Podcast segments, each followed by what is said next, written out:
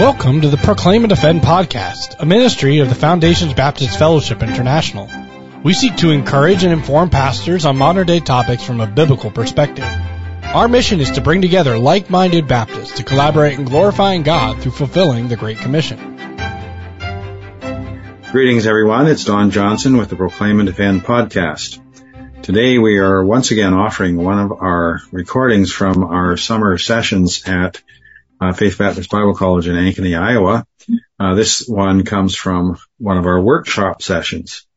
Now we, we are in a bit of a quandary. We debated about some of these sessions because there was something went, that went wrong with the recording, uh, partway through. There's two spots where there's a noticeable gap in the recording. Some reason the mic seemed to shut off and turn back on again. We don't know what happened. So there was a long space, several seconds, very noticeable of dead air, so, which is very bad form when you're doing a recording. And we debated whether we should even put these out. Uh, so, uh, what we decided to do was cut out the dead air and just splice it together. And you will notice the speaker will go on and he'll, he'll stop abruptly and then a couple seconds and then he'll pick up again. So we do apologize for that, but we think the material is well worth your attention. So we decided that we would go ahead and send it out uh, in the form that it is. We can't obviously recover uh, things that weren't recorded, but the bulk of it, I mean, we're talking about a 45, 50 minute presentation. Uh, the bulk of it is there and you will get the benefit of hearing it. And if you get an opportunity to hear these speakers in another location, we would really encourage you to do so. So that's, that's just the, the disclaimer before we enter into this, uh, into this recording today. So I wanted to mention that because you'll say, what? Why are they putting this out? or maybe, maybe you won't. Maybe you'll like it so well, you'll, you won't even bother you. Uh, the other thing, uh, we want to remind you is that if you will subscribe to our podcast, uh, the paying subscriptions, when we do an interview with a frontline author, you will be able to read their article immediately on our Substack uh, uh, site. And also, if you will subscribe annually, which we would prefer you do, you'll get a bit of a discount on the cost, and you will uh, also get the print magazine sent to you in the mail. So we hope that you find today's presentation helpful and uh, we're planning to bring others uh, in the coming weeks. And uh, we, as I say, uh, uh, just bear with us on these uh, glitches, and that we do pray that the Lord will, will bless you through the teaching that is available through this means, regardless of these technical problems. Good afternoon. Good afternoon. Thank you so much for coming this afternoon. Let's pray, and then we will begin what is a missionary story which I hope will be an encouragement to you. Uh, patient evangelism is my theme today. In fact, before I pray, let me give you a theme verse, and that is the prayer request that every minister of the gospel, I think, would put as his highest priority. Paul writes to the Thessalonians and says, finally, brethren, pray for us, prayer request, that the word of the Lord may have free course. And what does that verb mean? It means to run. May the word of the Lord run. That is, we want to see progress and that the word of the Lord may be glorified. That it's not about just making progress. It's about doing it God's way so that he gets the glory and not his instruments.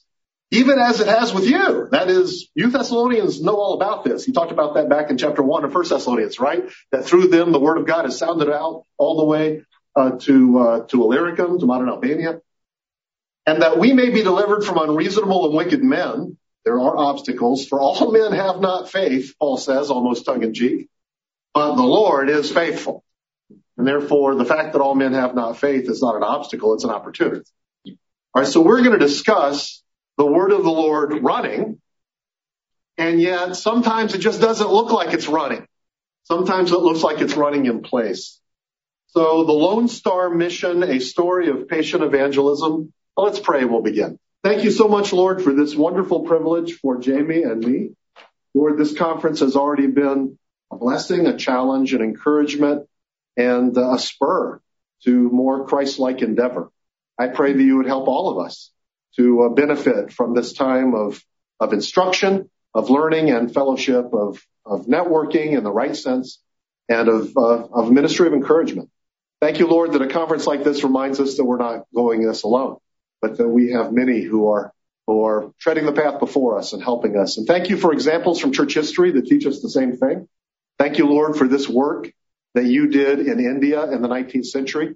And I pray that reviewing this story for just a few minutes this afternoon would be a blessing to these folk who have taken time out to uh, join.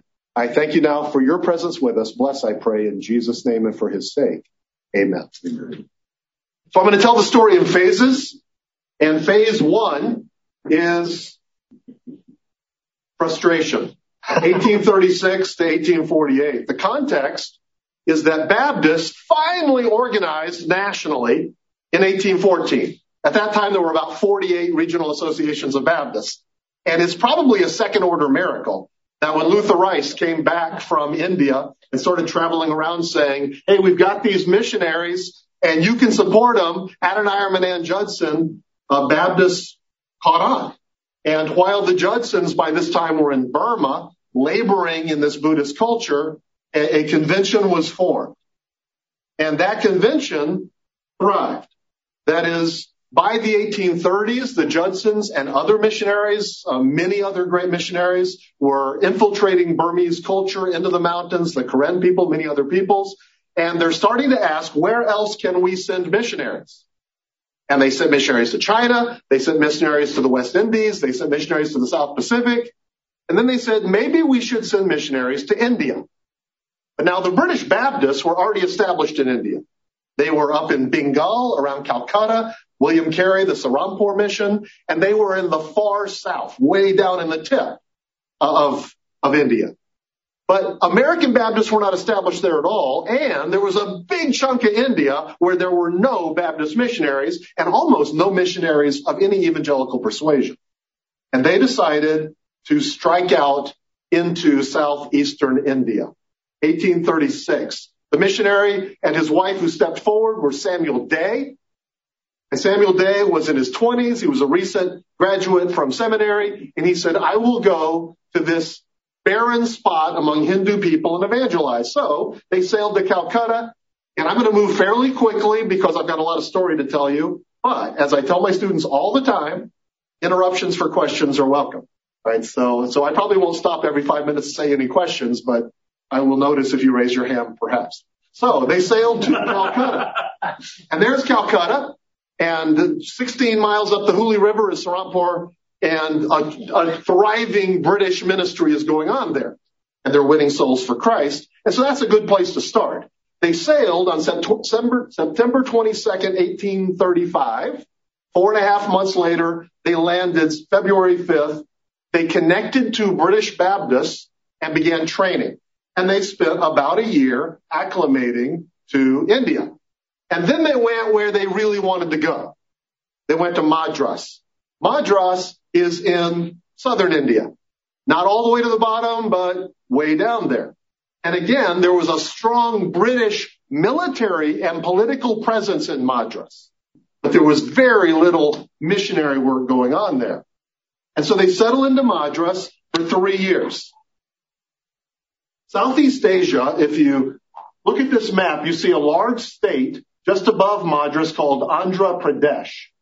Andhra Pradesh is made up primarily of an Indian subgroup called the Telugus.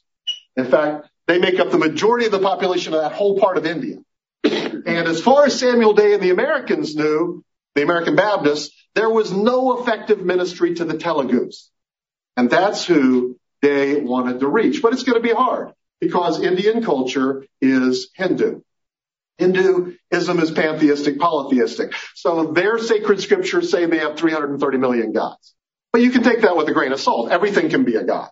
So it's really, it blurs the distinction between polytheism and pantheism. And therein lies the challenge for missionaries to this day. You can say to a Hindu, do you believe Jesus is God? And they'll say, sure. Who isn't? And so it's easy to get them to say, I'll worship Jesus, but it's hard to get them to say, but I won't worship all their other gods. Superstitions abounded, The caste system, which is fundamentally anti-Christian, was embedded in their culture. And so you've got to battle that. And if you're going to get that caste and that caste to get baptized and sit in the same pew, it's going to be a work of grace. God's going to have to do that as he does all the heavy lifting. And so evangelism is very challenging. But the days are committed and they are burdened for the Telugus. So by August 4th, 1838, Samuel Day has a little church formed in Madras. It's got 15 members. Several of them are British soldiers. Several of them Indians. He's preaching in Telugu already. Within two years, he's preaching in Telugu. This is not a lazy man. He is working at this. He's pouring his heart into it, and no Telugus are getting saved. And in 1840, after three years of struggling here, he says, you know what? Madras is too British. It's a big city. There's too much British presence. It's not even technically in Telugu land. I've got to go up into Telugu land. And so he leaves that church and he travels 107 miles north along the coast to Nellore, the largest city in population in Telugu land. And a month later, he moves there in February. A month later, reinforcements arrive. Praise God.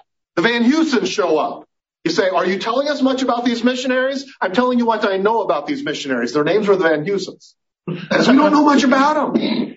But they show up and they say, we will join you. And so they purchase property in Nellore and they build a mission house. They hire Indian builders to build the mission house. And then they try to evangelize their neighborhood and no one will come to their mission house.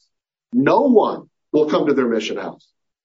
It's five or six months before they find out that these mission, that these Indian builders maliciously have spread a totally false rumor that these missionaries have actually sacrificed children and buried them in the foundation of the mission house because their gods require that. And so they have to spend their first year on the field just convincing people that they're not monsters. But they labor on. And by late 1841, they baptized their first Telugu. That was a happy day. So they have won a Telugu to Christ, and they have convinced that Telugu to say, I have turned from idols to serve the living and true God. Uh, they were very demanding before they would put someone in the baptismal pool. And this guy was ready. And three years later, by October 1844, they've won five or six Telugus. They've baptized them and they've organized, they've officially organized a Baptist church in Nellore. Praise God. And then Van Huysens' health completely rests. I mean, it's southern India. There are just germs everywhere that Westerners can't cope with. Uh, if you study the history of missions, whether it's Southeast Asia or Central Africa or here in southern India, they can't fight off the malaria. They can't fight off the typhus. They can't fight off the typhoid fever. They're constantly getting dysentery. And slowly but surely, it just destroys their health. And in the case of the Van Huysens, after five years, they have to go home. They, they're never able to return. A few months later, the days go home. After 10 years of battling the Indian climate, they can't stay anymore. And so they take the, the most spiritual Indian in their church and they say, we'll be back as soon as we can. Hold it together, brother. We know you can do it. You've been saved nearly two years. And the church falls apart. That is the native leadership is not ready. Some of them go back into their heathen ways almost immediately without oversight. And by 1848, there is no church there. And they've poured 12 years of their lives into this. And the American Baptist Missionary Union, and to give a little background, the Triennial Convention has these tensions between North and South for 30 years. And in 1845, because of the slavery issue, the Southern churches virtually en masse pull out and establish the Southern Baptist Convention.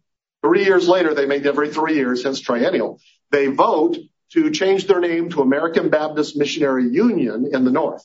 And the ABMU now is going to be the Northern Missionary Sending Agency for the rest of the century until they merge into the Northern Baptist Convention.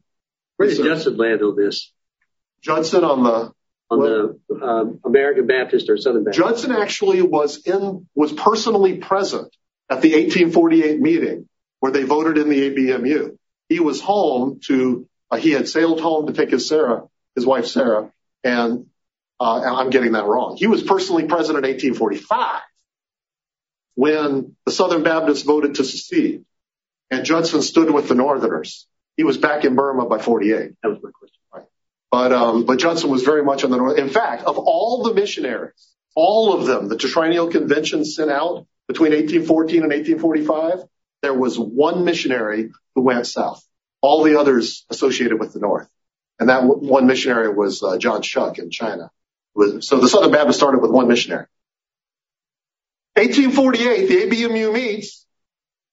Said, you know, should we really continue this mission? I mean, where do you put your investment? Do you put your investment where nothing's happening?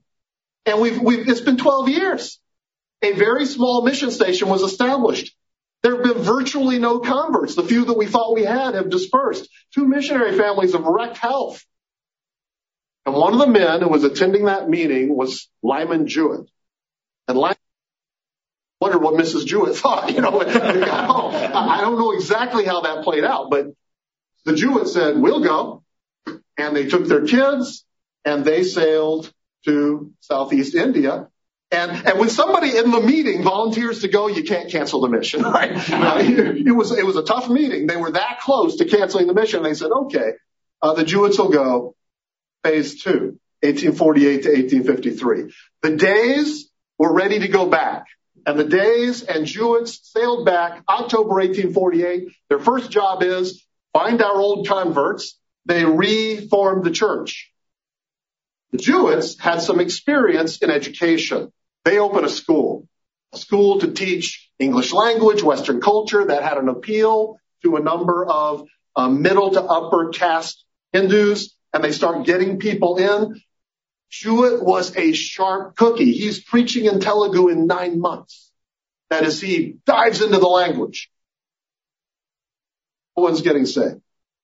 For five years, they evangelize. They see some fruit. A young man gets saved and he really gets saved and he becomes an evangelist and becomes sort of an understudy, but very little fruit. And in 1853, the dreaded visit from the mission board happened. That is, the ABMU sends out some guys to check them out. And there's a small congregation there, but it's been 17 years. I mean, some places we're sending missionaries. They're having revival annually. What's up with you guys? And the Jews, the Days and Jewetts are saying, we're, we're, we're, preaching the gospel. We're praying. We're training. We're teaching. Um, the Lord gives the increase. And that year, the Days' health finally failed. And they had to go home after being on the field for almost 20 years and really never seeing any appreciable fruit. And they were never able to return. So the ABMU, when the, when the visitors got home, they said, should we be continuing this? And they had a second discussion to disband the mission in Southeast Asia. And let's not criticize them. Many of you have experience with mission boards and these organizations and, and there's limited resources and limited personnel. Do you keep pouring investment into something that doesn't seem to be paying off? In fact, they had a big map and they took little stars, this is 19th century, and they stuck them everywhere they had a mission on the world. And in some places there was this cluster of mission of stars. And then there's this big subcontinent of India and there's this one star. And Lansing Burrows, who was at the meeting, said, boy, that looks like a lone star there. And they called it the Lone Star Mission. There's just not a lot shaking. And so they spent several hours discussing whether they should continue this mission. One of the men who was there was S.F. Smith. If that name seems familiar to you, he's the guy who wrote My Country Tis of Thee, godly Baptist minister. And at the end of the meeting, he went back to his hotel room and he pulled out a piece of paper and he wrote a poem called The Lone Star. Here are three stanzas that he presented to the committee the next day. Shine on, Lone Star. Thy radiance bright shall spread o'er all the eastern sky. That's faith. Morn breaks apace from gloom and night. Shine on and bless the pilgrim's eye. Shine on, lone star, in grief and tears and sad reverses oft baptized. One of the problems with this presentation is that I've just shared with you 17 years. But we've all lived, all but one, have lived 17 years. and we know that in a missionary story, it seems like nothing. When you're on the ground trying to win people for 17 years, it feels like 47 years. In grief and tears and sad reverses off baptized, shine on amid thy sister's fears. Lone stars in heaven are not despised. There's lots of double meaning there, right? I mean, that one star that can show us the way is pretty helpful. And in fact, in heaven, uh, God's not despising this work. Shine on, lone star, the day draws near when none shall shine more fair than thou. Thou, born and nursed in doubt and fear, will glitter on Emmanuel's brow. And again, I've always kind of imagined this committee who spent three hours saying, should we continue it? No, pros, cons, let's make a list. And then he shows up the next morning with his poem. Now what are you going to do? they voted to continue the mission. Go figure. All right. So they are going to keep on keeping on. Phase three. Expanded vision. Well, the Jewetts, meanwhile, are faithfully serving. Boarding school. The days have left. The work is big for one missionary couple. But Jewett is still thinking about what God could do. And he leaves Nellore, which again is relatively safe. And he travels another about 70 miles up the coast where there's almost no British presence, where you don't see soldiers, where nobody's keeping the peace. To the little town of Ongole. And on New Year's Day, 1854, he and his wife and several children and that native preacher I mentioned, who's been faithfully serving alongside them, they gather on a little knoll and look out over Ongole. And Jewett says, I believe this is where God's going to do it. I believe this is where God's going to do it. I'm not sure when, and I don't know if I'm going to be a part of it, but I believe this is the place. Now, he wasn't a prophet, a son of a prophet, and I don't want to turn this into mysticism, but the Lord laid on his heart that you know, we're gonna, if we're going to win Telugus, we're going to have to go where there are just Telugus. And Ongole will be a beginning. A year later, they were joined by Mr. and Mrs. F.A. Douglas. Praise God for couples who are willing to go out and serve in Lone Stars, who are willing to go out and do works which are not glamorous and don't show lots of fruit, don't show lots of results.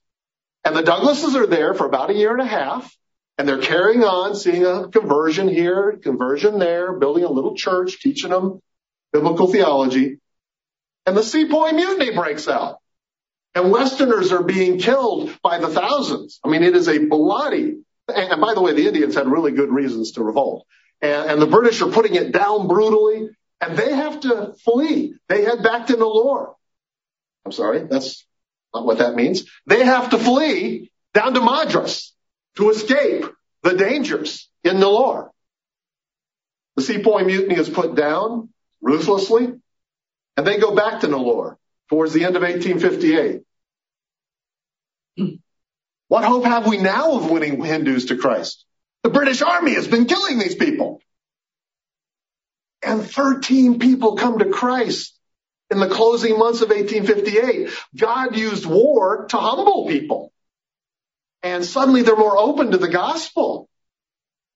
Glory. 13 converts was, I mean, the days saw less than one convert a year for 20 years. And now 13 people come to Christ. I think Jewett thought he'd died and gone to heaven. And so about two years later, he travels back to Ongole and he purchases property there and says, when the time's right, we're going to build a mission station here in Ongole.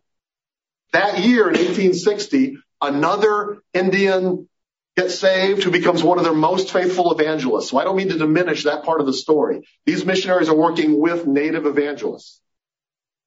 But by 1862, the Jewetts' health has broken.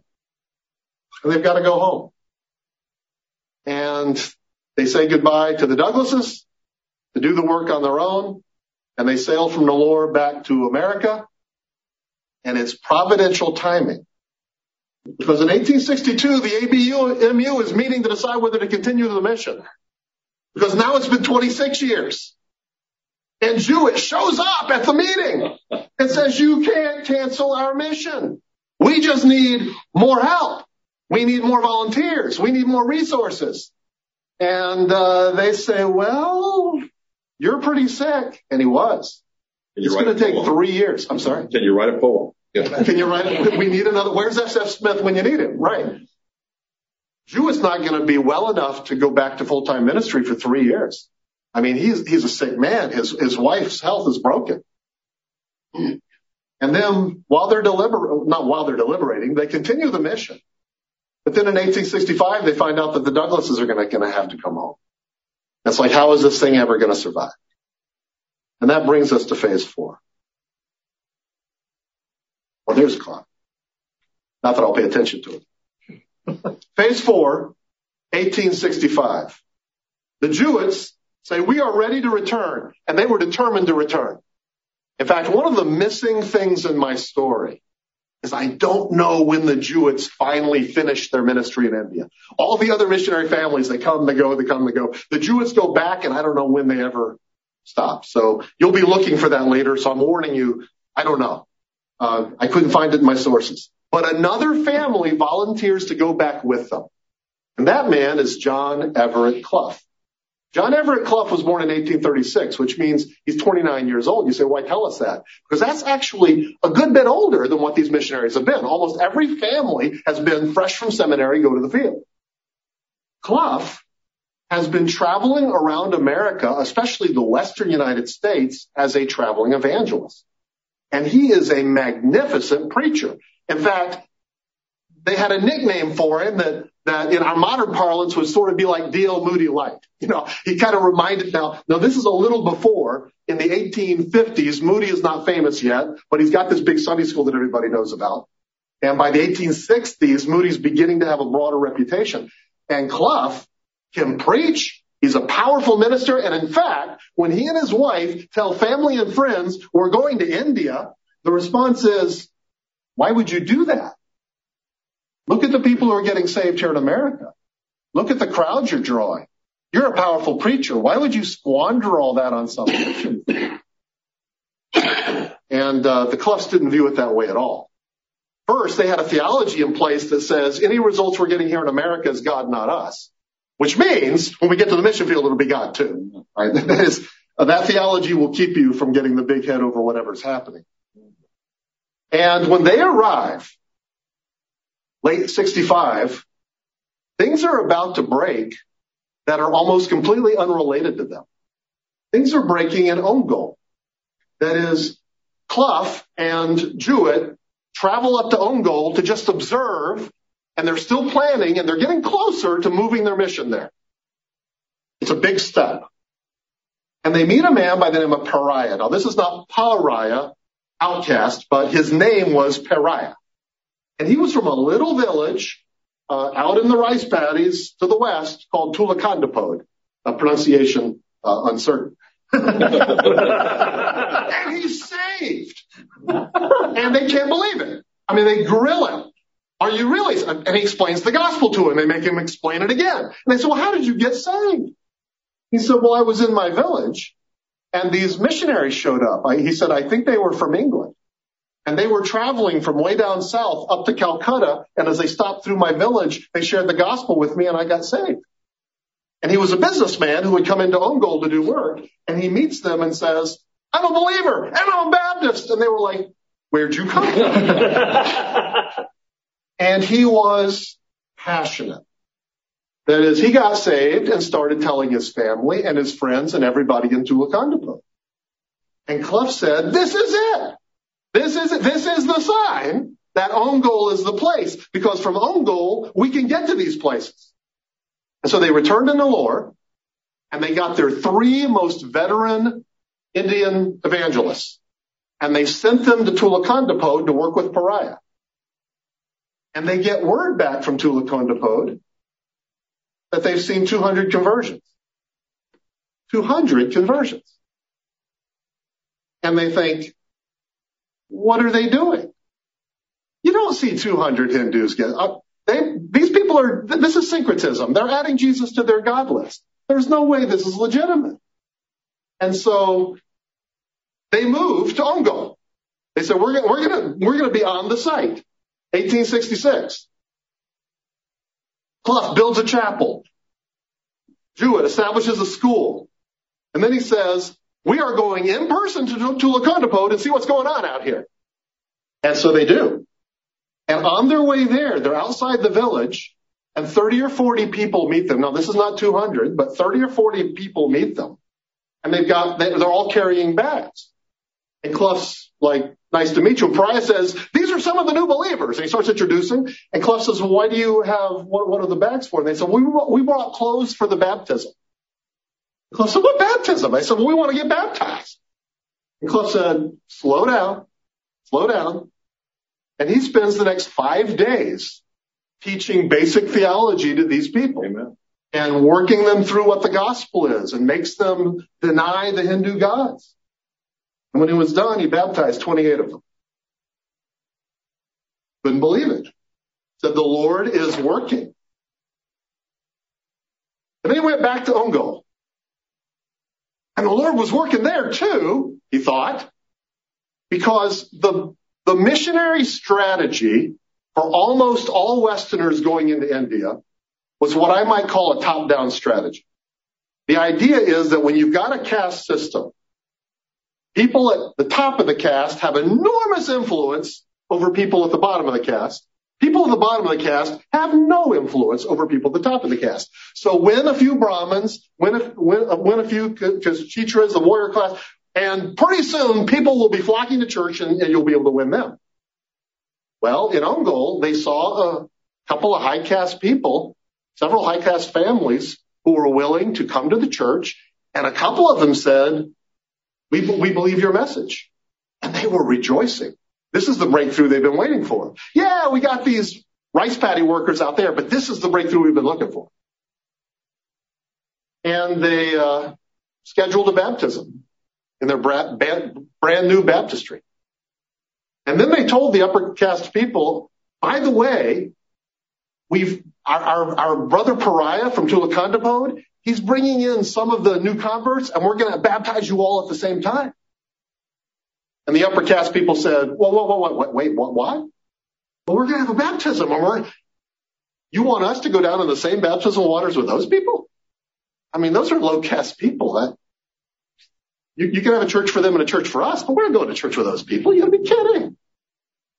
And Clufford was devastated. I mean, it may seem real obvious to us what to do, but their whole strategy was built on the fact that it wouldn't work this way. And so uh, he wrestled with it. January 1867. The story and missionary stories always have some of these things that just are a little bit too perfect, right? So, so but here's here's the story that you read. That Clough's in one re- room saying, "Lord, give me a verse," and his wife's in another room saying, "Lord, give me a verse," and they both go, Found it. Found it. Who, who's telling first? And guess what passage they have both found? Consider your calling, brethren. Not many mighty. Not many noble are called. God chooses the weak things of this world to confound the mighty. And they went to those high caste people and said, if you have truly trusted in Jesus Christ, well, then you can't look down on anyone. You can't look down on anyone. Now you will spend your whole life overcoming your pride, but it starts today. And if you will not be baptized with those people, then you will not be baptized.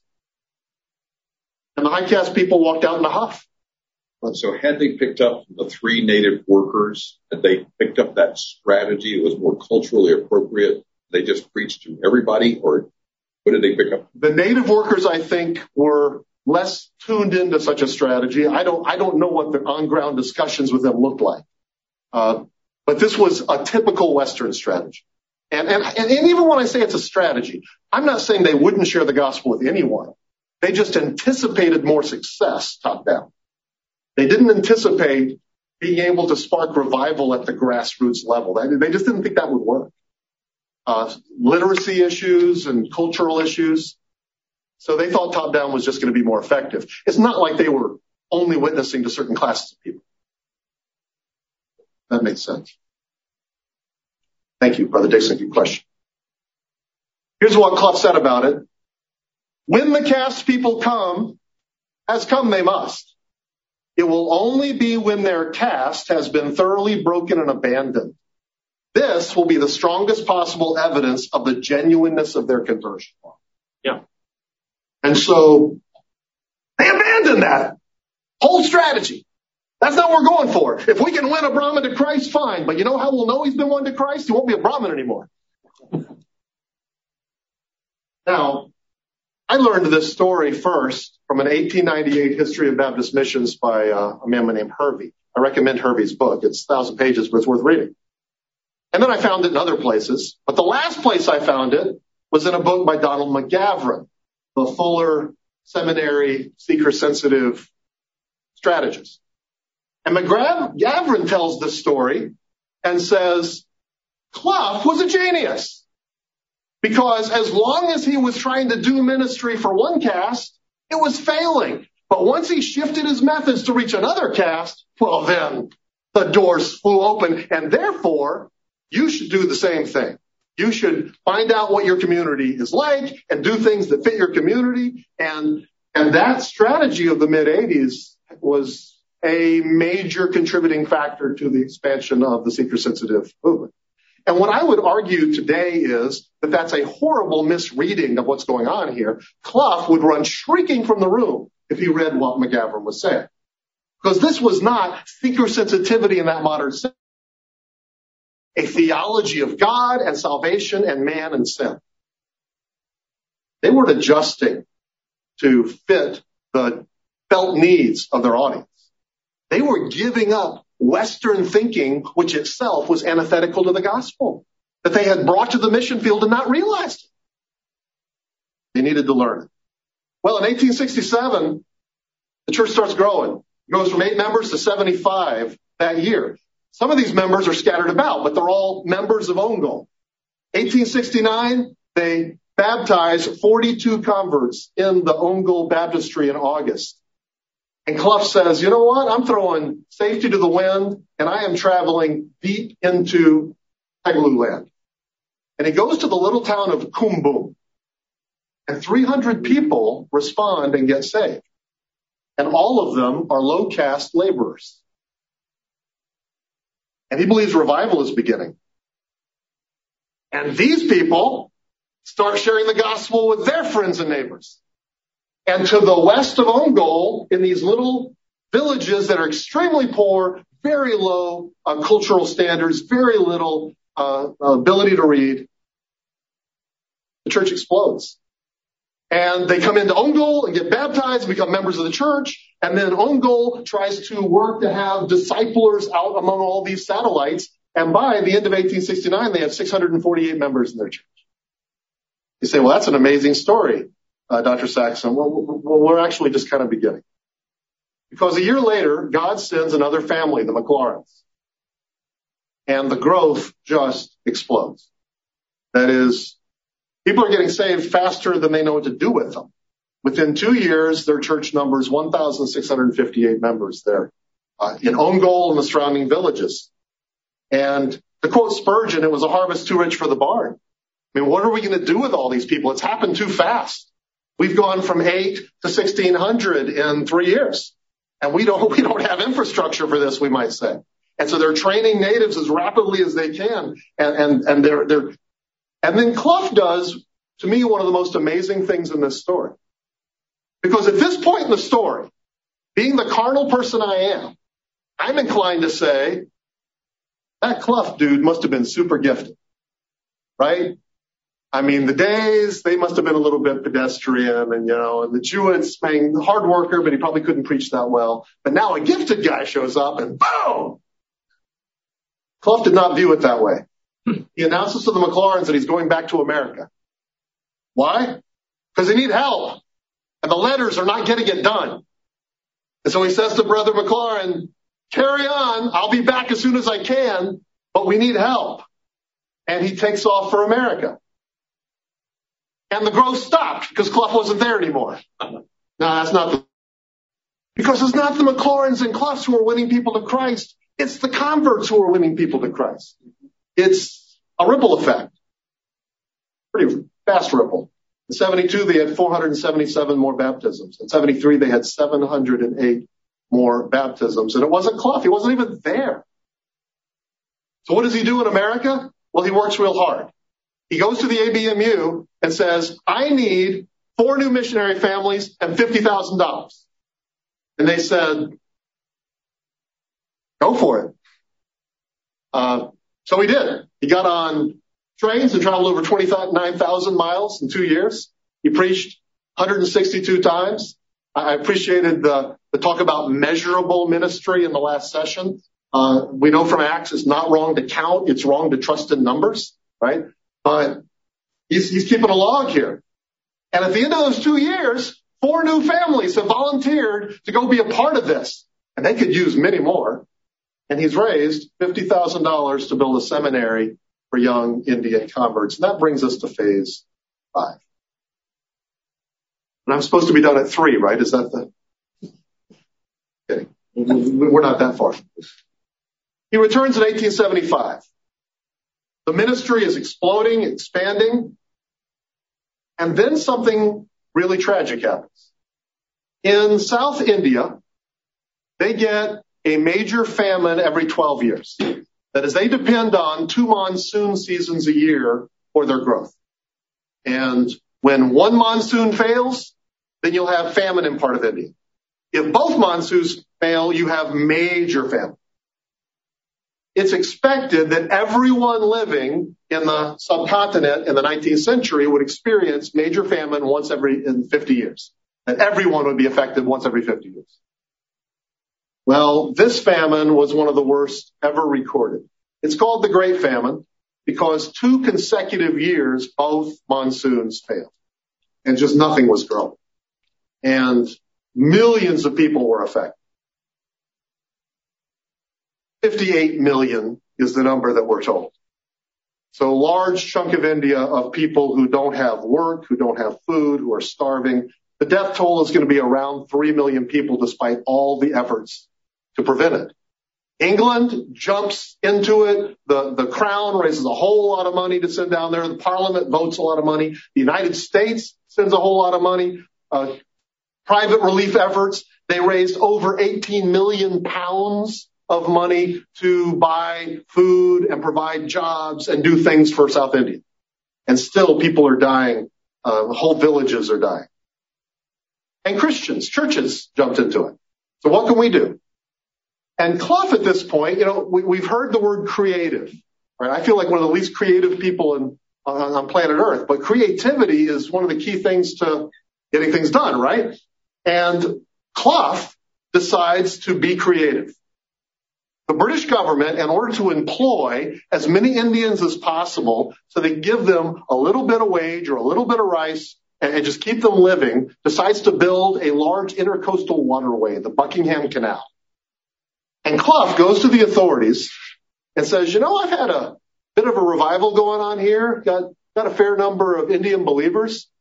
And I think that we could build a section of this canal for you.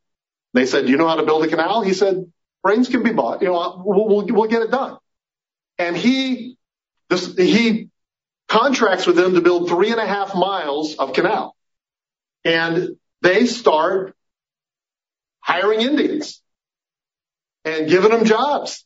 And every morning they gather their work crews together and he puts one of his native preachers over every work crew. And every morning they share the gospel. And every lunch they break and he shares, they share the gospel. And every evening they share the gospel. And these Indians are hearing the gospel constantly as they're building this canal. But Clough was concerned, and I think justly concerned, that you take starving people, you give them a job, you give them food, you give them love, and then say, do you want to trust Jesus? They'll say yes, whether they trust Jesus or not.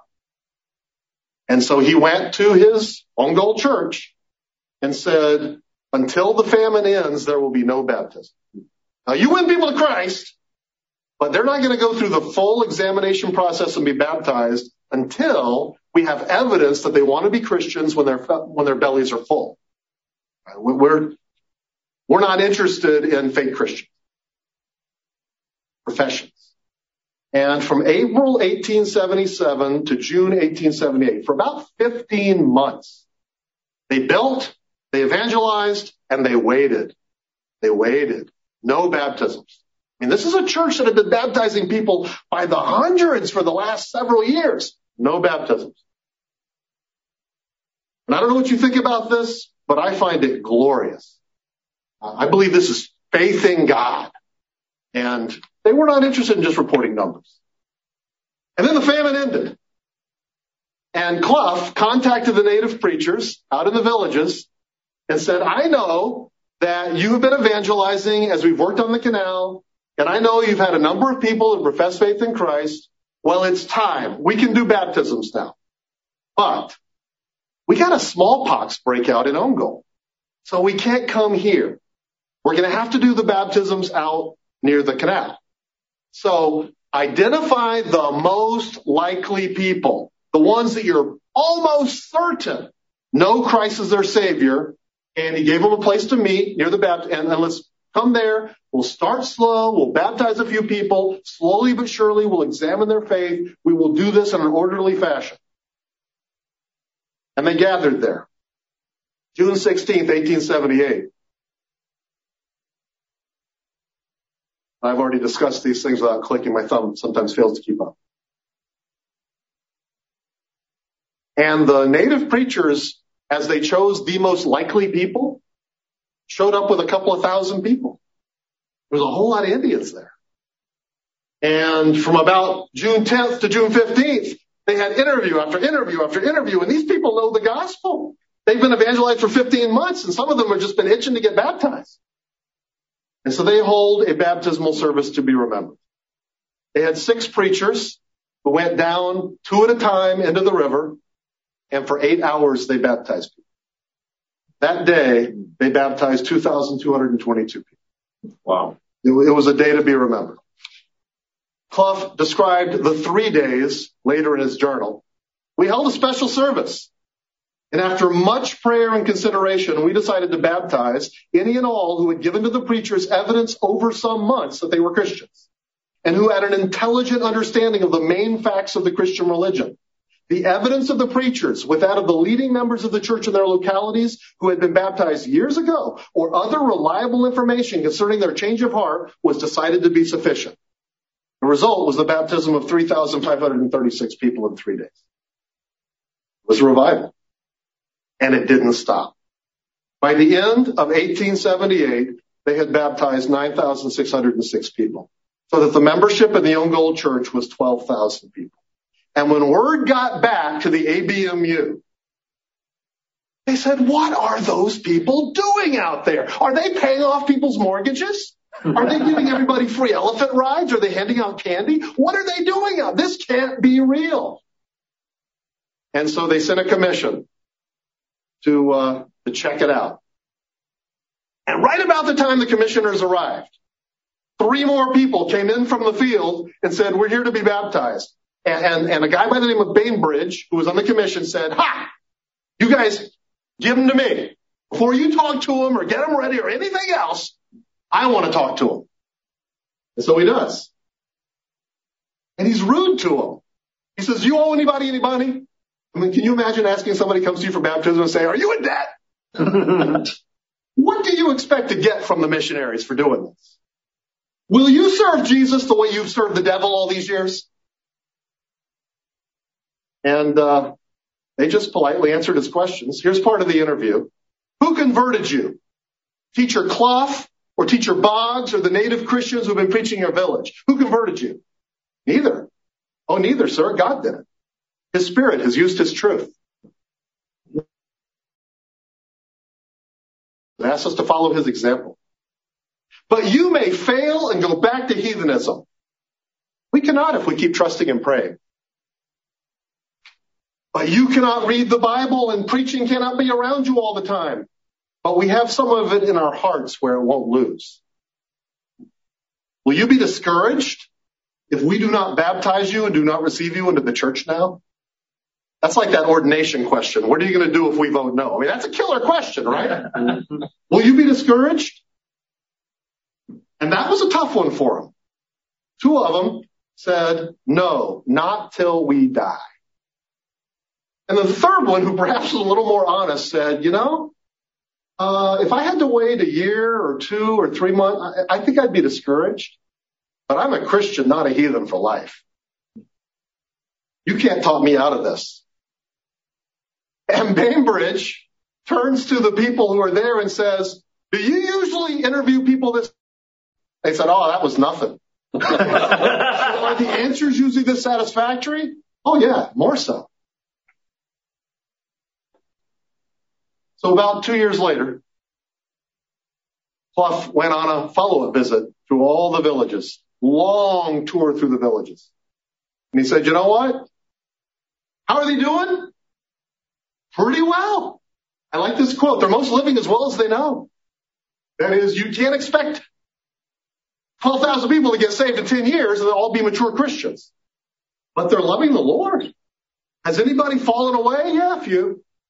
A Few. This was real revival. And he saw a thousand more people saved while he was traveling through the villages.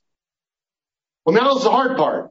Organization, mobilization, habituation, establishing right habits. They ordained 24 native preachers that year. Interviewing the preachers, Clough said their knowledge of Christian doctrine seemed surprising, especially after hearing each one of them and relating his experience speak of the time only a few years back when he was worshiping idols and was in utter ignorance of the true God and the way of life. And so by the early 1880s, the Telugu revival has produced a church of 20,865 people in 27 churches. They're divided into five mission stations. a missionary family is stationed at each, but they've got many native preachers. They start schools. They start a hospital. They're an Ongole. It is no longer a lone star. Uh, the sequel is that these numbers are not seen for the next 20 years, but the ministry thrives. Clough is there until 1905 when he retires from the field. He goes back to America as an old man, well, an older man, and dies in 1910. And the work is thriving there. But as you probably know, in 1908, the ABMU and the Publication Society and the Home Mission Society merged to form the Northern Baptist Convention. And from day one, the liberals are well represented in the Northern Baptist Convention. And one of the first things they do is begin infiltrating the mission fields and taking them over. Why? Because the five Northern Baptist seminaries have been teaching liberalism now for a number of years. And this tremendous work in the Ongole area is infiltrated by liberalism. Today, there is a significant Baptist presence there, but it's predominantly social gospel to my knowledge. Is there continuing fruit? There is.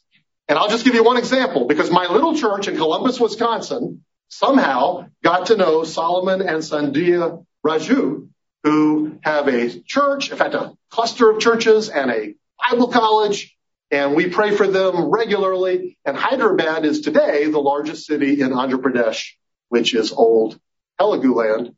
And I've talked to Brother Solomon about this, and he knows about the American Baptists over there on the coast, but he didn't know about the Lone Star Revival. So it was a real thrill to tell him about it. And uh, he is himself telling it. So what do we learn from this? You know what? When I'm when I give a lesson like this to a group like you, I can say, hey, what are the lessons? And I bet you could come up with 10 of them. So let me give you three. And then I would love to hear your feedback. The three lessons that I see here. Number one, faith leads to faithfulness. This lesson is not primarily about the decade of fruit. It's primarily about the 40 years of limited fruit. At a conference like this, where we all, I believe, are conscious that we do not evangelize as faithfully as we should, then the emphasis is going to be on our human responsibility. And I don't want to diminish that in any way. But ultimately, is it possible for people to do everything they can as well as they can and people still not get saved? Yeah, God gives the increase. I have a very dear friend who's been a missionary in the Basque region of Spain for 32 years. Roger Burton. Yeah, Roger That's who it is. And I don't know a better preacher. And I don't know a harder worker. And I don't know a godlier man. And he doesn't have much of a church. But that's God's business, right? The Days, the Van Husens, the Jewetts, the Douglases, they faithfully served so that the Cloughs and McLaurins could read. And so wherever we are in the process, let us be faithful. So I think that's lesson number one. If we're trusting God for the results, we can labor on. If we're trusting ourselves and we don't see results, then we'll give up. Or if we get results, we'll be proud. Lesson two, do ministry God's way. Value all people as being in God's image. James 2, right? Hath not God chosen the poor of this world, rich in faith, heirs of the kingdom? So if God plants us surrounded by Hispanics, who should we be winning? If God plants us surrounded by farmers, who should we be winning? We're not going to change the gospel, but we better not value some people more than others. And I think these Western missionaries, not, I'm not accusing the days, they wanted to see everybody saved. But the mentality for Westerners going into India was, these people have this weird caste system, but let's make it work. And instead they'd have said, you know what, the gospel's for everybody, and that that rice worker is just as important as that, that minister in the government. And lesson three, God's the hero. He is the sovereign and sole author of revival. Because Paul didn't say, brethren, you should see how I preach. Man, the word is running. He said, pray that the Lord, that the word will run. Pray that the word will be glorified. Pray because all men have not faith. But God's faithful, and God will always be faithful. He was just as faithful in 1848 when I wanted to shut the doors as he was in 1878 when nobody wanted to shut the doors. He was the same God. And that, I hope, is the uh, encouraging lesson from the Lone Star revival of the 19th century. Do you have any questions on this story, or do you have other lessons that are suggested to you, Brother Dixon? North of Ongole and east of Hyderabad is Visakhapatnam. I preached there. G.S. Nair, who we gave an honorary doctorate to at Maranatha years ago, was there preaching in that area. There was a man named Sahu, who was a Hindu. He was there with a drum, beating it loudly so they could not hear G.S. Nair preach. G.S. Nair preached for three days. Sahu got saved. I've met Sahu. Sahu now runs the fourth Bible college they've planted. It's right here in Visakhapatnam. It's exactly the same issues going on today with Hindus and people are being gloriously saved. And it was a joy to preach from the book of Mark. Who do you say that Jesus Christ is? And to see the response still going on this day is absolutely astonishing. Yeah, the reports back from Solomon, Hindus have become such more, so much more violently opposed to Christianity in the last 20 or 30 years than they had ever been in the history of their culture. And in terms of Brother Raju, it's like, this is a good sign. You know, as, as long as Christians were just a drop in the bucket and, and, uh, who cares? But they're, there's, they're being threatened at this point. And to the south of there in Chennai, Kerala, and, and then in uh, Tamil Nadu, wow, gospel is just really running there in the south. It's amazing. And of course, there's a long history of wonderful mission down there with the Schwartz and the Danes way, way back. It's yeah. praise God difficult as it was to reach the Hindus, we have little excuse to complain how difficult it is in our country to do it. And see how faithful they were. Yeah, the truth of the matter is it's impossible to reach anyone. And therefore, we can't use cultural excuses for not sharing the gospel with people. God commands the light to shine in the darkness, and He has shined in our heart. Yeah. I have a history question. What was happening in America? When was the Civil War and Moody in relation to these events? The Civil War was 1860 to 1865. So their third discussion to shut down the mission actually happened in 62, which is right in the middle of the Civil War. That's when the Jewetts come home sick. 65, the year that the Jewetts and the Cloughs go back, was of course the year the Civil War ended. So there was a great deal of disruption in the North at the time, but they kept their focus on missions uh, to the best of their ability. Then Moody came along later. Who? Dwight L. Moody. Uh, Moody is active as a, he starts his Sunday school in the mid 50s.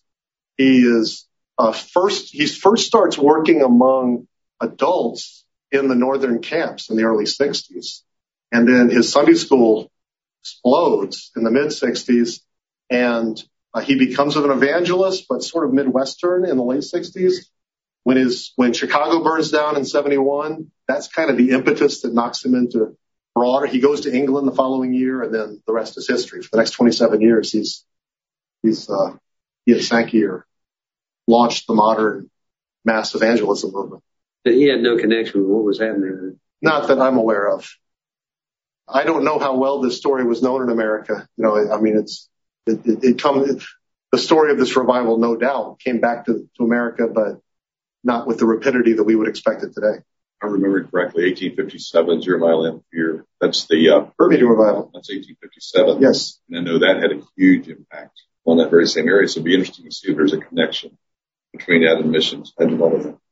Yeah, I, I have I have not traced those connections, but yeah, God is doing things in America as well. I believe that revival was to prepare America for civil war. Yes, sir, Brother Sen. Yeah, any interaction with uh, Thomas Chalmers and St. Andrew's Seven? Was there any interaction with that group with, with with our Baptists? You know where in India they were? There's over 500 uh, students from St. Andrew's College who went down to India, Alexander Duff. They they permeated. Yeah, I'm sorry, I don't know. I don't know that connection.